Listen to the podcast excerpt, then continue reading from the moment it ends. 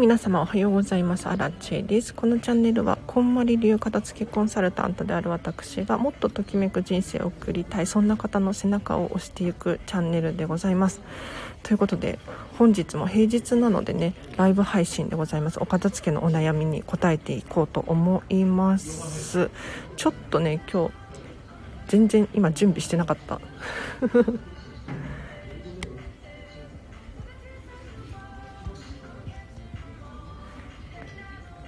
今日は、えっと、1時間ですね。10時10分くらいまでを予定しておりますがぜひぜひ私こんまり流片付けコンサルタントに聞きたいことがあればぜひ聞いてほしいなと思います。でちょっと今ねインスタグラム更新してます。これライブ配信できてるかな？ちょっと待ってください。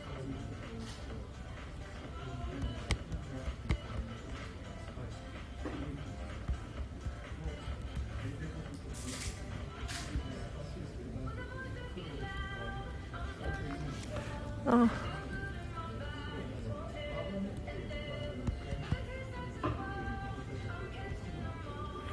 インスタグラム更新するの忘れてました完全に。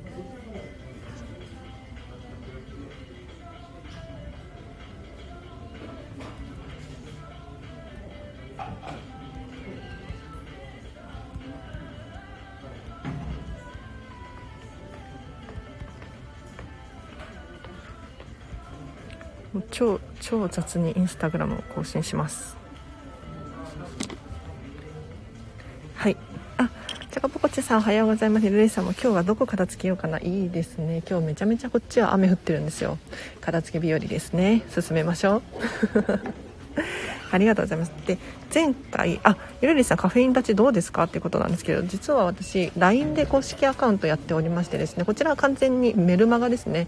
私のお片付けのヒントだったり生活に役立ちそうなことをシェアさせていただいております。でカフェイン立ちについて今日はメルマガ送って送らさせていただいたんですよ。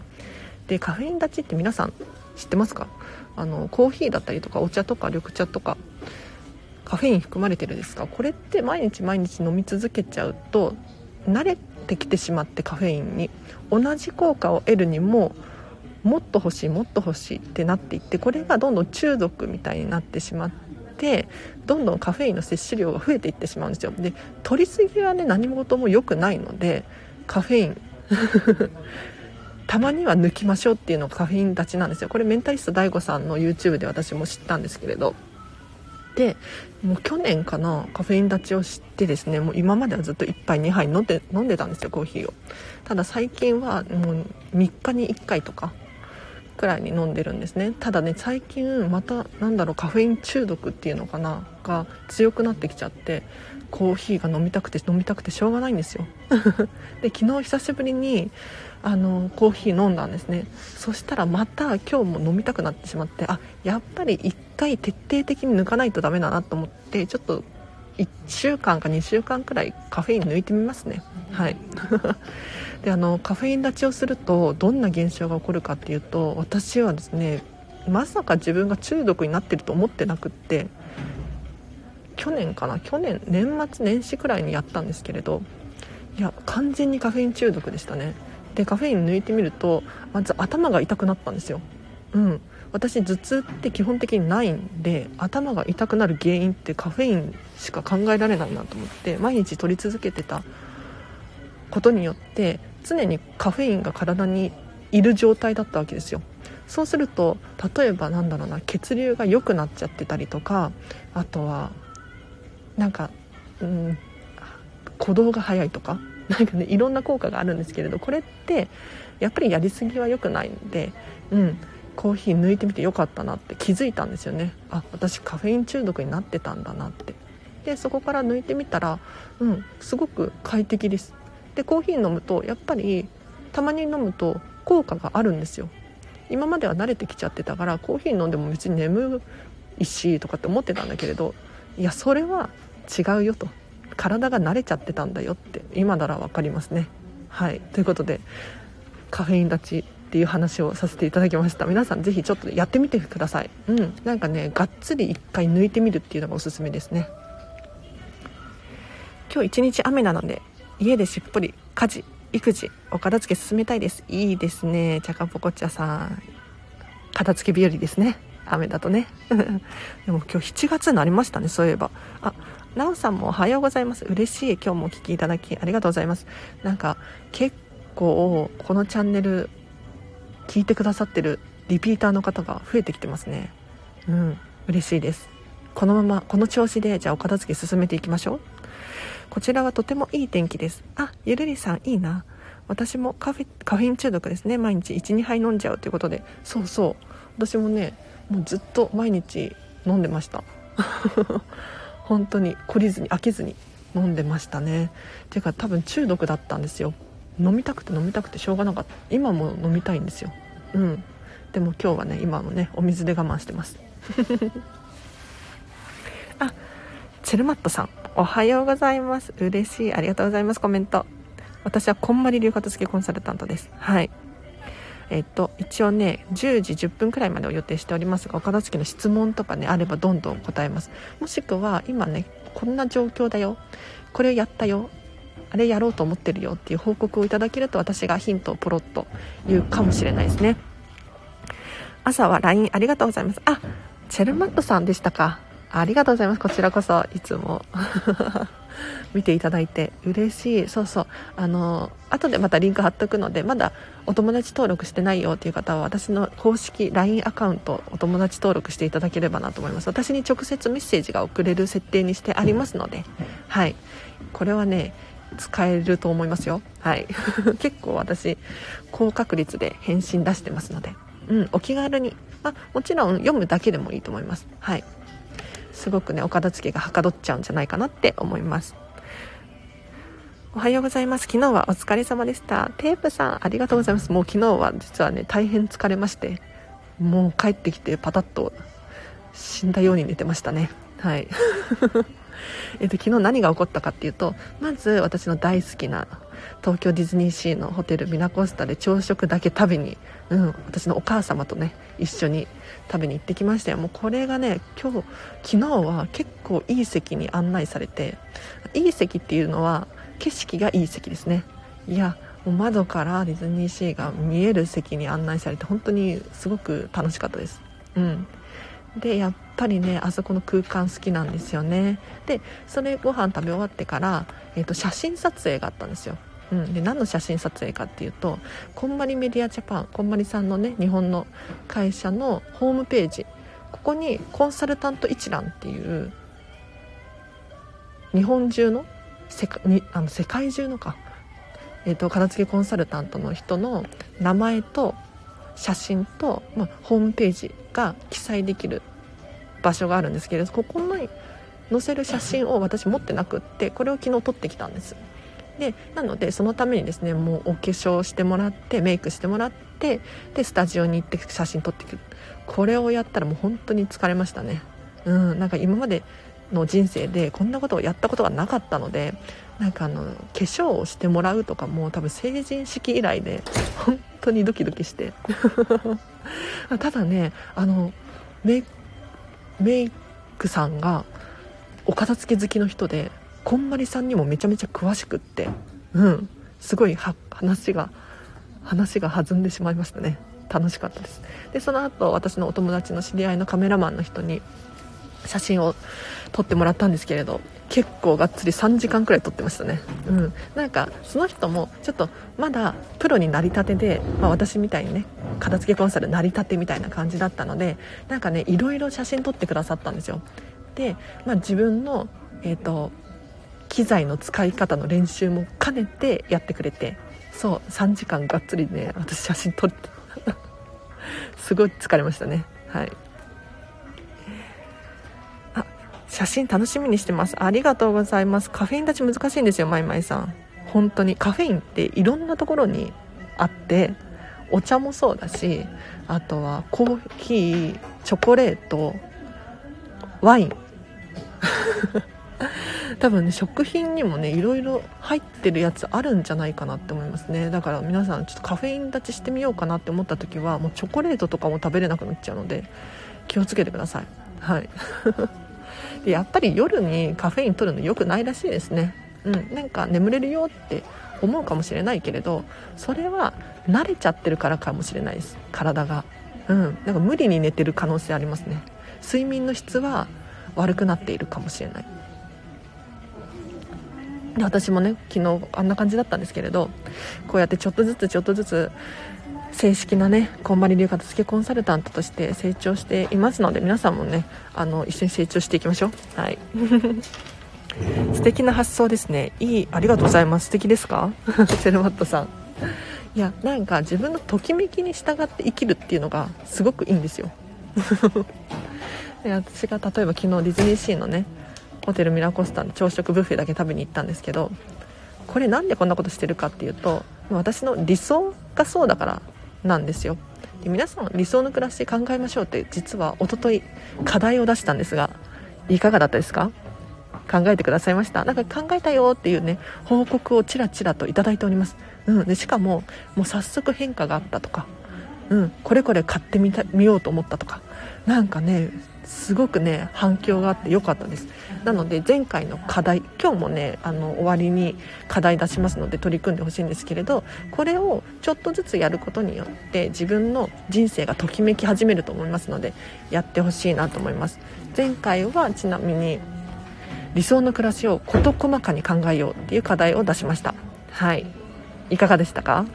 で毎日平日の朝ライブ配信しているんですけれどここで課題をです、ね、出すんですがこれはそんなに難しい課題ではないので、うん、誰でも取り組むことができると思います。で基本的に私とかね片付けコンサルタントにお片付けを依頼するってなると大体1レッスン3時間から5時間くらいがっつりやるんですよ。でそんな何時間もやってられないわとか ちょっとしたヒントですっきり片付いたらすごく嬉しいじゃないですか。なのでちょっとね毎日チラッチラッと片付けのヒント出していこうかなと思ってますので是非今日も取り組んでほしいなと思います。あながら聞き失礼します。全然失礼じゃないですね。はい。ウェルカムです。ありがとうございます。朝5時に起きる。これがやりたくてなかなかできない。ああいいですね。理想が朝5時に起きることなんですね。うんうん。素晴らしいです。でもこれ分かってるのと分かってないのでは大きく違いますので。分かってるのでいいと思います。でこれに近づける、まあね、突然やるっていうのは難しいと思いますよ何事も。うん。やっぱり徐々にね。徐々に、まあ、例えば来年もう毎日毎日朝5時に起きているのをちょっと想像してみてあいいなみたいな。でそれに近づけていく。うん。なんか突然お金持ちになれるとかそういうことありえないじゃないですか。ね。それと一緒でおかず付けも徐々に徐々に成長していきましょう。私もあのお片付けは終わっているしまあときめくもので溢れているかなって思うんですが改善できるところってまあたくさんたくさんあるんですよね。うん。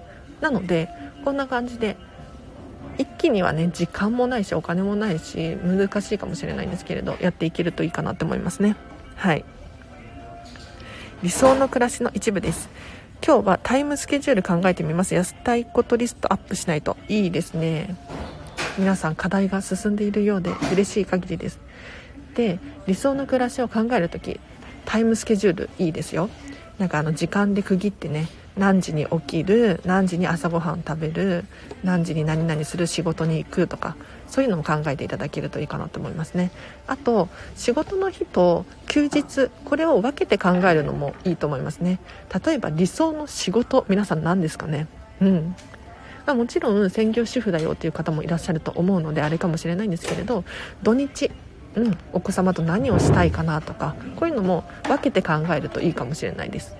あ自分ってこういう人間なんだなって改めて目視で、うん、客観的に考えられるとすごくね頭が整理されて理想の暮らしが近づくと思います。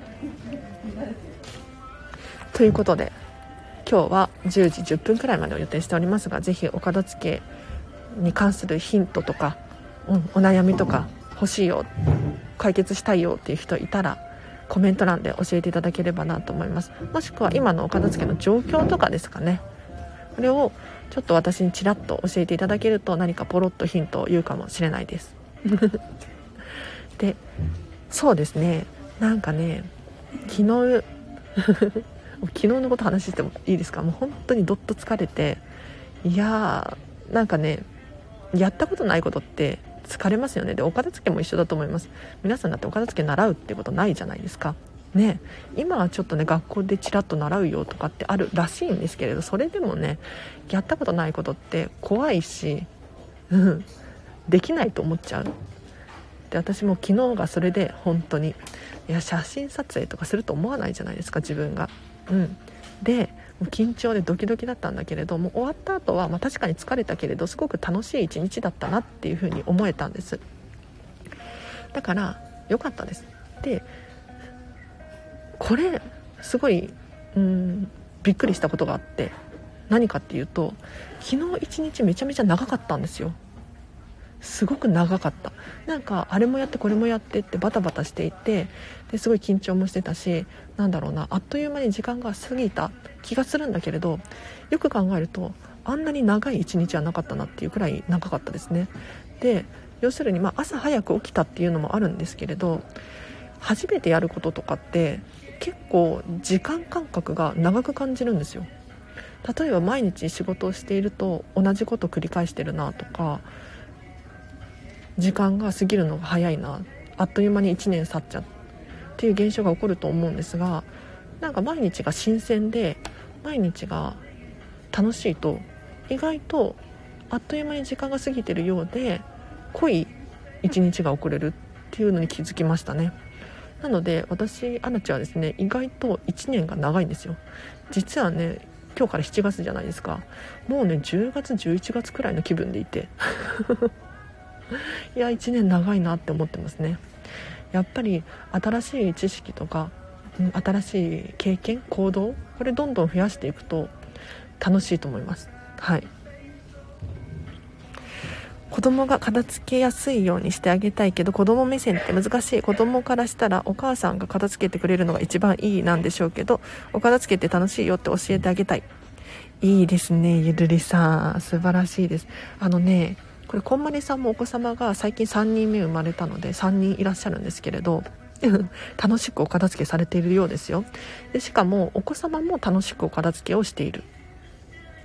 だからあのお母さんが片付けてくれたら一番いいっていうのはもしかしたらお母さんの考えだけかもしれないです。お子様も楽しくお片付けできるはずなんですよ、うん、だからそこを丁寧にね伝えていくっていうのがいいかなと思います。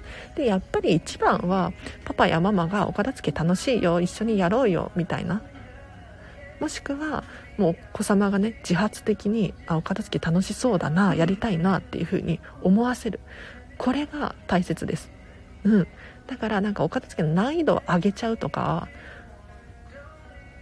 良くないですね。なのでお子様でも簡単に戻せる工夫例えば箱になんかキチキチっと分けるのではなくってちょっと簡単にねポイポイって入れるだけの収納にしてみたりとかここには何が入ってるっていうのを明確にしてあげるとかあとは物の量を減らす。そうすると,、えーと、管理がしやすくなると思いますのでお子様にもね楽しくお片付けしてもらいたいですよね。はい。いいですねゆるいさん。ありがとうございます。アデチさんってシュレッダー行き書類ってどう破棄していますか？っていうことなんですけれど私は基本的に破いて捨てますね。シュレッダーとか持ってないので、うん、手で破いて捨てちゃうかな。あとはそうだな。なんか袋に入れるかもしれないですね。ちょっと見えない袋。なんか破いて見えない封筒とか紙袋とかもしくはなんか紙に包むとかするともうゴミ袋から見えないですよね。なのでそうやって目隠しして手放すこともあります。はい。なのでこうやってねいろいろ工夫できますよね。なんかちょっと線でピーって引いてみたりとかあとは上からシール貼っちゃうとかね。いろんな方法があると思うので是非シュレッダー種類これね気をつけて捨てましょう。はい。本当はねシュレッダーとかあるといいですけどね。うん。まあ、書類もどんどんお片付けしていきましょう。なんかあの後でシュレッダーかけようとか後で処分しようって思っちゃうとなかなか進まなかったり量が減らない目に見えて効果がないっていう現象になっちゃうのでもうじゃあテープさん今日やりましょうか。書類。いいですね。ありがとうございます。箱にポイポイ収納にしてるんです。なのになのにあそうなんだゆるりさん。片付けで絶対起こらないと決めてとりあえず1ヶ月くらいやってみようかな。私の夏休みの課題。いいですね。ゆるりさん素晴らしいです。ポイポイ収納にしてるのにあーなかなか習慣にならないんですね。もしかしたらお子様とちょっと相談してみるのいいかもしれないですね。うん。やっぱりお片付けって人によるのでなんかこれがいいでしょっていうふうに思っているのはもしかしたら自分だけかもしれないです。意外とお子様はもうちょっとカチカチっと収納してもいけるかもしれないし、まあ、それは人それぞれなのでちょっと,、えっといろいろ試してみるといいかもしれないです。はい。なんか私こんまり流片付けコンサルタントなんですが結構あのね答えが雑って思うかもしれないんですけどどういうことかっていうと私に答えないですよってよく言うんですよね。申し訳ないけど本当にこれに限るんです。何て言うのかな。生活のスタイルとか住んでる環境とかなんだろう価値観だったりっていうのはもう人それぞれ違うんですよね。だから私アラチの場合はミニマリストであんまり管理が上手じゃない。だから結構収納とかも簡単にしているんですけれど一方できちきちっと分けるのが大好きとかそういう人もいらっしゃるんですよ。だから本当に皆さんご自身もうご家族もいらっしゃると思うのでこことみんなで相談してですねどういう方法が私たちに一番いいのか。どこに何を置いたらしっくりくるのか。これをよく考えていただいてでさらにいろいろ試してみるっていうのがいいかなと思います。はい、なので私にね荒地さんに質問したけどいやご自身に答えがあるって返されたって思うかもしれないんですがもうこれね本当に申し訳ない。ヒントは出します。うんこうしたらいいんじゃないですかああしたらいいんじゃないですかっていうヒントは出すんだけれど正解は皆さんの中にあるので是非よくよく考えてほしいなと思います。あいいですね。音楽終わるまでに一緒に片付けようって言うとやってくれますよゆるりさん。いいですねテープさん。ゲーム感覚やってみてください。うんうん。いいないいな。音楽かけるのいいですね。ねお子様が好きな音楽とかね。うん楽しそう。ありがとうございます。ちょっと私もじゃあこれメモします。なぜか我が家は星野源の恋いいですね。可愛いですねいろいろな方法をこの1ヶ月で試してみたいので素敵な意見とても嬉しいです。ゆるりさん。うん。ここはねなんかお片付けに興味ある人がいっぱいいるのでなんか皆さんの知識とか情報が結構参考になりますね。私もあのあそうすればいいんだってね思ったりとかするのではい参考になってます。ありがとうございます。このチャンネルやっててよかったな。なんか皆さん同士で高め合うこともできるし私もなんかちょっとずつ成長してるしいいことずくめですね。ありがとうございます。今日は10時10分くらいまでを予定していますがぜひぜひこの機会にね何か質問があれば聞いてほしいなって思います。私はご飯を作る時に炊飯器と競争して作ってます。とてもはかどります。あなるほどね。だからそういう感覚でお子様とかもゲーム感覚でお片付けできるといいですよね。確かにそれいいですね。なんか人ってリミット？期限？これがあるとはかどるらしいです。なんか期限がないとやっぱりねダラダラしちゃうんですよ。だから何時何分までとか何日までとかルールを決めてやるとなんか仕事もそうだし家事もそうだしいろんなねものがはかどるらしいです。なので期限がなくても良さそうだけどって思うものに関しては自分であえて期限を作るといいかもしれないです。お役に立てたら嬉しい。やっぱり競争すると燃えますよね。私も炊飯器とよく勝負してます。面白い。炊飯器と皆さん戦ってるんですね。いいですね。なかなか。楽しそう。楽しそうあそういうなんか知恵っていうのかな？知識いいですね確かに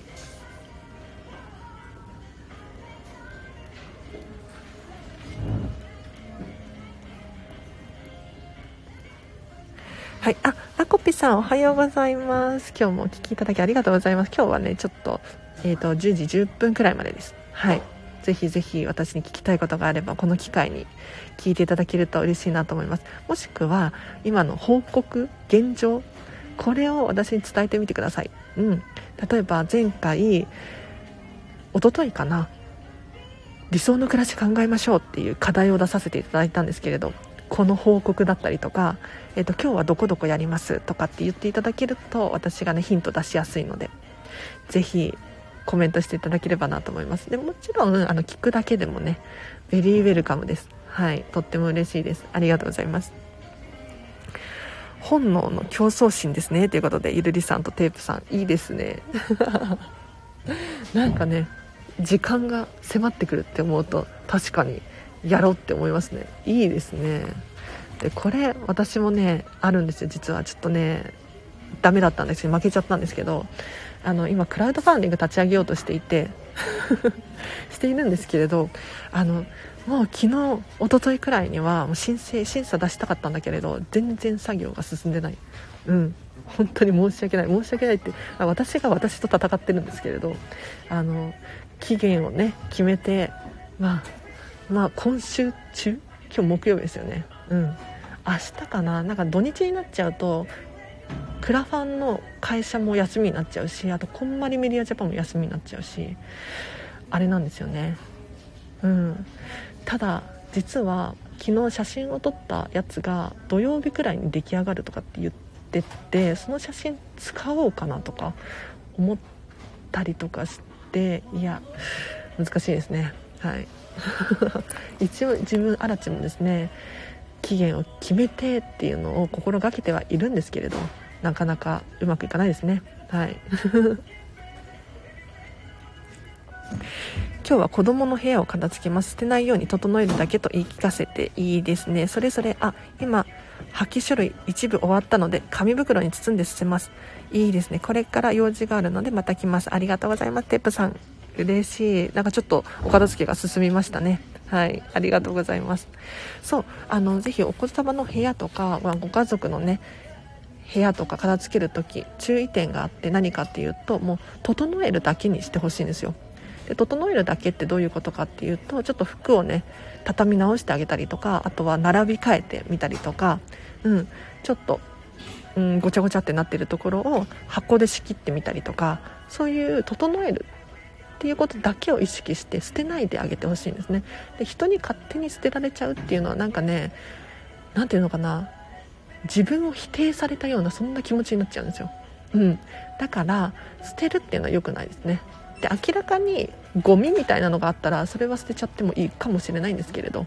うん。是非あのもしかしたら宝物の可能性もあるのでご家族のお部屋からつける時は整えるだけにしてあげてほしいなと思います。でただ何よりも一番大切なのは何かっていうと自分自身のお片付けなんですよ。自分自身のお片付けをまず完璧に終わらせる。そこからようやくあの人のお片付けに手をつける。っていうのが順番として正しいかなって思いますね。はい。今日はリビング片付けます。子供のものやらいろいろ床に転がってるのですっきりさせます。ということであこぴさん素晴らしいです。ありがとうございます。いいですね。リビングの片付けするとみんなハッピーになりますよね。共有のエリアなのでね。はい。でそうだな。リビングってこれ意識してほしいんですけどやっぱり共有エリアなんですよ。だからこういうみんなで使う場所を私物化しちゃうとそれに対してストレスを抱える人が出てきちゃう可能性があるので是非こういった、えーと、自分だけの使うスペースじゃない場所に自分のものをこう占領するっていうのは良くないので、えーと 撤退させましょう。はい。なのでリビングのテーブルの上が私物化しちゃってるみたいな、うん、自分のものばっかりになっちゃってるっていう場合は是非そこからえっ、ー、とそのものをどかしてあげる。もしくはここからここまで範囲を決める、うん、なんか家族のパパのもののエリアママのもののエリアっていうのをちゃんと明確にしてあげてでそこからはみ出ないようにしてもらう。そうすると共有エリアがすごくすっきりするしイライラがたまらないんじゃないかなって思います。はい。飲みかけのジュースとか出てくる。あああらあら。でもそれ宝物じゃないですか。大丈夫ですかね。なるほど。共有エリアなことを意識してやってみます。そうなんですそうなんです。アコピさん素晴らしいです。うん。なんかあのみんなで使う場所だからみんなのものを置きがちなんですよ。うん、例えばなんだろう文房具だったりとかなんだろうなちょっとした洋服だったりとかこういうものが集まってきがちなんだけれどそうじゃないんですよ。共有の場所だからみんなが使うものを置いとくのではなくって、えーと、みんなが心地よくいられる空間これをキープしてほしいんですでそのためにはやっぱり、えーと個人の場所っていう認識っていうよりかはみんなが使える場所にしてほしいんですね。なので、えーと、それぞれの場所を区切るのかもしくはもう全部排除するのかわからないんだけれどそういう風にしていただけるといいかなって思いますね。うん、これはあのリビングに限らず例えばみんなで使うような、ま、洗面所だったりとかこういうのもそうですね。明らかに1人だけのものが多すぎるとか。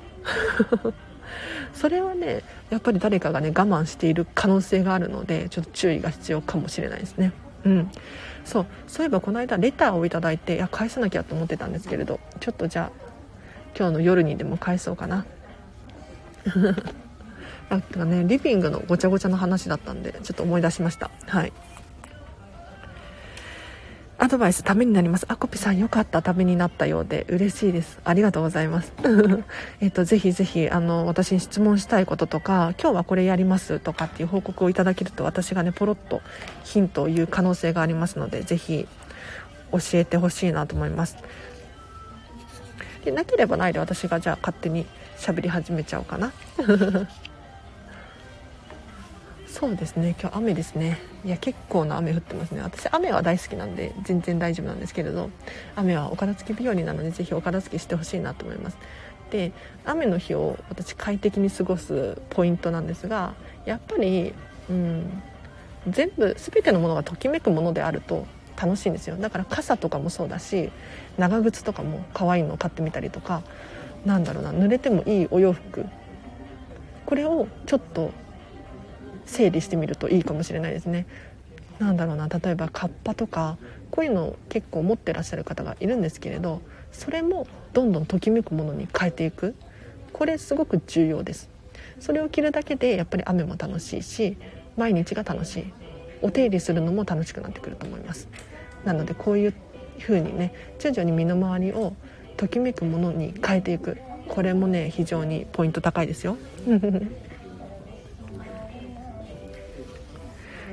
こんにちは、かもさん、ありがとうございます。理想の生活、想像しました。いいですね。そしたら、なんと家の中に物が多いことか、と、なんと多いことかと、愕然としました。いいですね。その、そのギャップが大事なんですよ。自分の理想って、なんとなく考えがちなんだけれどしっかり考えることによって今の現状とこう比べることができるじゃないですかでその差をどんどん埋めていくんですよえっと、なくしていくんですよ。そうすると理想の暮らし近づきますよね。うん。やっぱり理想を明確にしてあげないとゴールが定まっていないから何を手何から手をつけたらいいか分かんなかったりどこで終わりにしたらいいのか分かんなくなっちゃったりするんですよ。とにかく捨てるだけで終わっちゃったりとかしがち？そうじゃないですよね。理想の暮らしがあってそれを目指してお片付けするんですよ。そうするとただ捨てるっていうよりかは何を残すのかっていうのをよく考えたりとかこれがあるのとないのとでは理想とどう変わってくるかなっていうふうに考えたりするじゃないですか。なのでそれが大事なんですよ。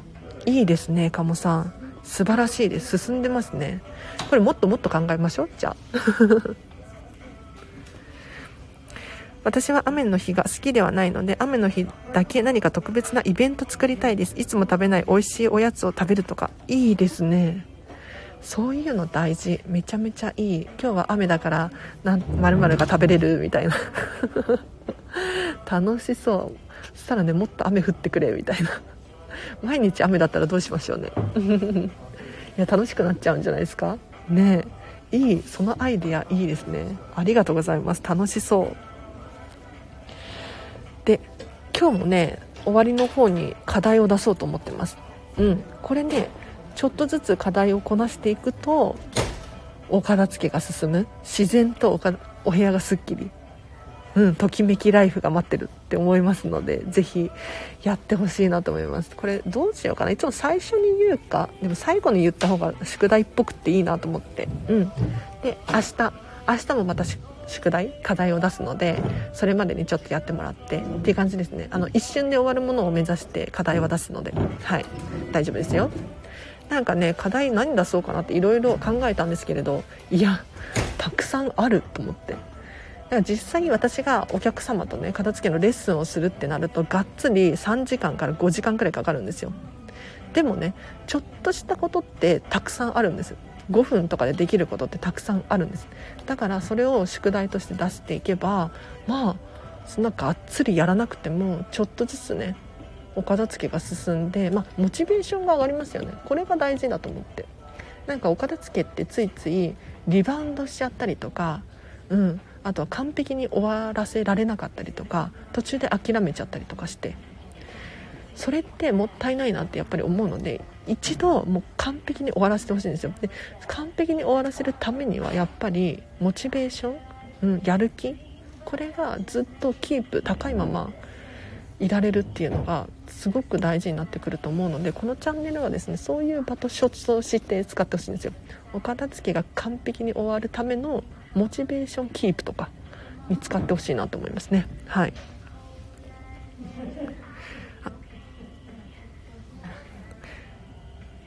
荒地さんのスタイフを聞き出してから自分エリアはリバウンドしなくなりました。あすごい。リバウンドなしですか？いいですね。なんかあのこんまりさんがよく言ってるんですけれどこんまりメソッドはリバウンドしないお片付けの方法だよっていうふうにおっしゃられているので、うん、いいですね。それがしっかり自分の中に定着したっていうのかな。いや嬉しいご報告ありがとうございます。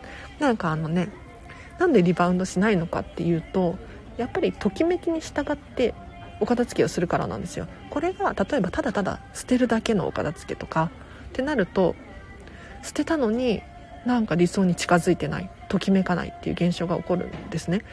うん。まあ、ちょっと一概には言えないんですけれどその可能性が高いです。ただときめきに従って物を残したりとか手放すっていうのをするとですね自分の理想がやっぱり明確になってるじゃないですか。だから戻ったりしないんですよね、うん、でお買い物をする時も今まではなんとなく買っちゃってたりとか安いから買っちゃってたりとかしがちだったものが本当にこれがときめくのか理想的なのかこれを考えるようになるのでリバウンドしないんですよ。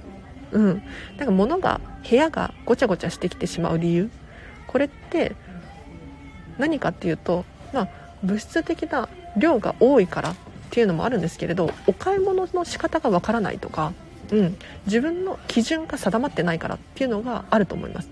だからまずはお家にあるものをどんどん、えーと、減らしていく。自分にぴったりのサイズにしていく。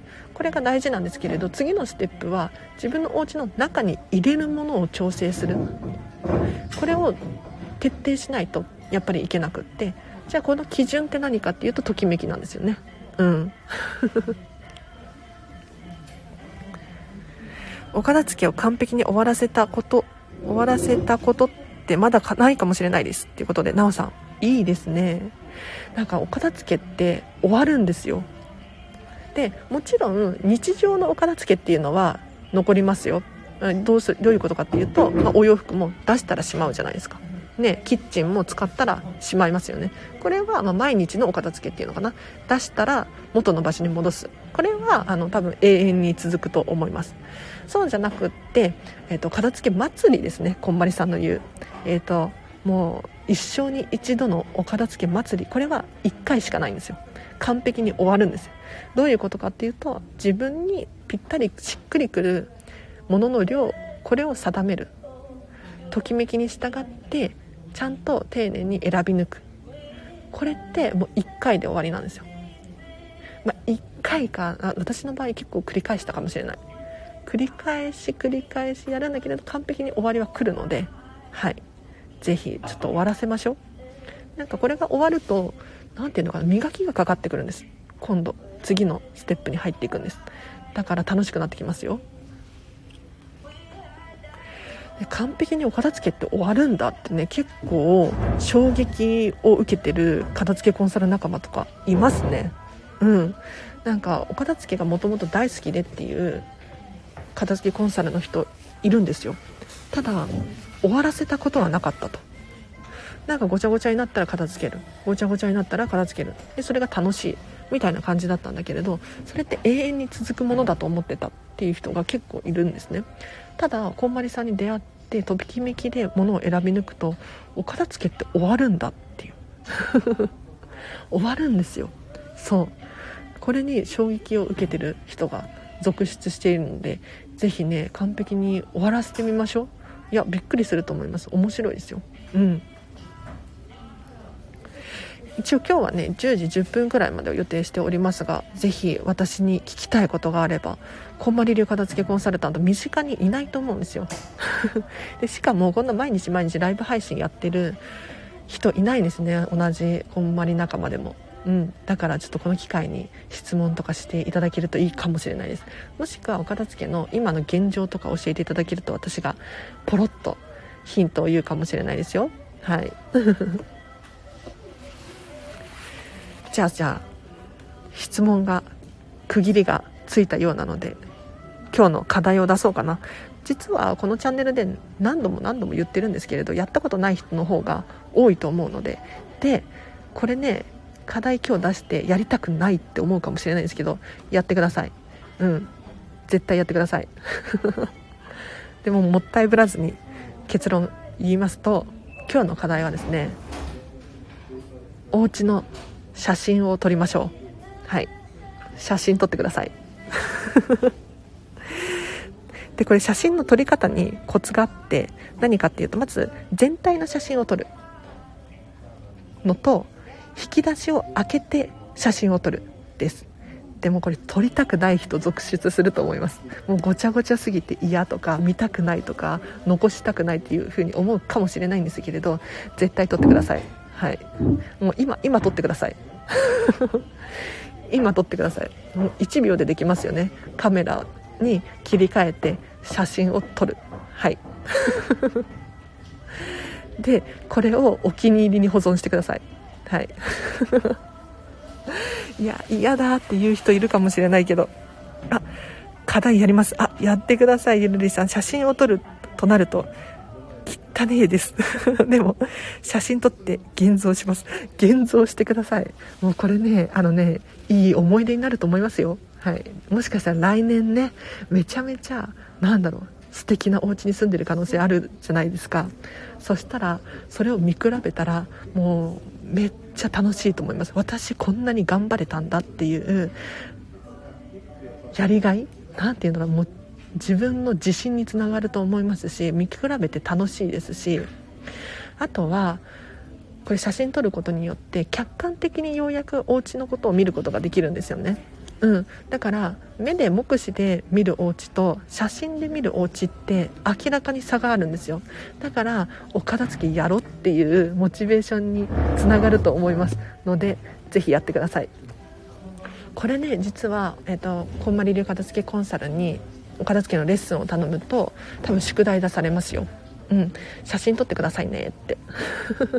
でこれは別に私に提出しなくていいんですよ。もうご自身があのビフォーアフターとして、うん、見返すためこれねやってほしい。本当に私のお片付けレッスン卒業生とか写真撮っといてよかったってみんな言いますもんね。うん。でもっと撮っとけばよかったって言います。なんかやっぱり躊躇しちゃうんですって。汚いと。うん、ま汚いって言ってもそんなゴミ屋敷みたいなお家にはあったことがないんですがやっぱりねそれでも汚いお家を写真撮るってなるとちょっと勇気がいるらしくって躊躇しちゃうんですって。ただやっぱりね見返したかったっていう風に言う人続出してますのであのぜひ写真撮ってください。はい。今日の宿題です。うわ見たくないかもです。なおさん写真撮ってください。もう今今撮ってください。お片付けした方皆さん言いますよね。写真撮っておけばよかったって。そうなんです。そうなんです。実は私アラチもそんなに写真を撮ってなくって。うんこんまりさんの本の中に写真撮ってくださいって書かれてあったので写真撮ってあるんですよ。一応撮ってあるんだけれどなんか完璧に撮ってなくって。うんなんかちょっともったいなかったなって後悔してますね。うん。でさらに言うと私ね引っ越し大好きで引っ越ししまくってるんですよ。だからねビフォーアフターをちゃんとこう何て言うのかなできなくって残念ですね。なんか同じこんまり流片付けコンサルの人でも同じお家で同じビフォーアフターお部屋でこうビフォーアフター写真撮ってる方がいらっしゃってそれだとすごく分かりやすいですよね。あこのお家がこんなに綺麗になるんだっていう。ただ私のアラチェの場合はもうね年に1回2回引っ越しをしていてでそんなに正直お片付けに困っていたかっていったらそういうわけじゃなくってビフォーアフターねもっとしっかり撮っていけばよかったなって思うんですよ。だから皆さん今すぐ写真を撮ってください。でやったことあるよっていう方もですね定期的にあの写真を撮って、まあ、消しちゃっていいですけどあの撮ることによって客観的に見えるんですよ。自分のお部屋が。だからたまにねちょっと忘れた頃にもう一回やってみようかなって思ってやってみるとあ写真に撮るとやっぱり印象が違うなっていうふうに思うと思います。だから写真にとっても美しいお部屋とかを意識して理想を考えると面白いかもしれないですね。はい。ということで皆様 今日の課題いかがでしょうか？もうこれねすぐできますよね。はい。あっという間にできると思います。やってみてほしいなと思いますね。ということで今日10時10分くらいでてたんですけれどなんかキリが良くなっちゃったな。じゃあお知らせしようかなお知らせ。えっ、ー、と LINE で公式アカウントやってます。こちらは私の完全無料のメルマガですね。平日の朝基本的にお片付けのヒントだったりとか生活に役立つことを500文字くらい送らさせていただいておりますので12分で読める内容です。はい。でさらに私に直接メッセージが送れる設定にしてありますのでめちゃめちゃお得なのでねぜひご活用ください。もちろん読むだけでも大丈夫です。で私からの連絡がしつこいよとかうるさいなと思った場合は全然フォロー外してもらってブロックしてもらって大丈夫ですのでぜひお友達登録してほしいなと思います。あとインスタグラムやってます。こちらはですね私の私生活が見れるようにしていますのでなんかねどうやら私のね生活が面白いって言ってくださる方が多くって。昨日とかもディズニーシーに行ってるのでその写真載せたりとかしてます。でそれを見てるだけであこれいいなとかって思ってくれる人が多いらしいんでちょっとね気になる方いらっしゃったらフォローしてみてください。あんまり正直画像の編集とか嫌いで あのストーリーしか更新してないです。ただまあそこからねうんなんか私に近づくと思うのでぜひ見てほしいなと思います。でさらにそうまだできてないんですけれど岡田式のクラウドファンディングを今立ち上げようとしています、うん、で何かっていうと私7月とあ今月か。今月と9月にですねこんまりさんの新たな資格を取得しようとしていてこれがめちゃめちゃお金かかるんですよ。すっごい高かった。もうねクレジットカードの請求がやばい。ですけれど、うん、これどうしようと思った時にあちょっとクラファンやろうと。支援してもらおうと。うん、でもね私も支援してもらいたいばっかりじゃ申し訳ないのであのお得なリターン出しますのでぜひ気になる方いらっしゃったらチェックしてみてほしいなと思います、はい、私と1時間喋れるチケットだったりとかあとはこんまりメソッドワークショップ。これをオンラインオフラインどっちも開催しようと思っていてこれはね正直お得だしあと私の応援のためにぜひ受けてほしい。というのもあのワークショップを開催するにあたってモニターさんが必要なんですよ。だから突然やっぱりね正式なワークショップですよって大々的に歌っちゃうと良くないみたいであのモニターさんで3回くらいやってくださいって言われていてでそのリターンを出しています。でお得だしあと私のね助けにもなるので。はい。ちょっと見てほしいなと思います。ただクラファンの申請をまだしていないっていう。審査通るかな。うんなんか前回のクラファンは何が大変だったかっていうと審査が通らないのとできないことが多すぎてもう本当につらかったんですよ。で何かっていうと例えばこんまりメディアジャパンこんまりさんのね日本の会社に許可を取ろうと思ったらそれはやめてくださいって言われたのがオンラインのレッスンやめてくださいって言われちゃったんですよ。でなんでかっていうと私が見習い期間だったからなんですよ。だから見習いの時はちゃんとお客様のお家に行ってレッスンしてくださいっていう風に言われちゃってそれはダメだったんです。で今度お家にお伺いする対面式のレッスンをリターン出そうと思ったら今度キャンプファイヤーからですねそれって身の安全保障できますかとかって注意されてできなくなっちゃって。でそれがね何度も何度も審査通しては落ちてみたいな。感じの繰り返しで大変だったんです。でも今回は容量が分かっているので多分対面式のレッスンはできない。でさらにオンラインも、えっと、なんだろうなできないことこれはできないかなとかいろいろ考えてやっているので多分大丈夫だと思うんですけどね。はい。ちょっと期待していってください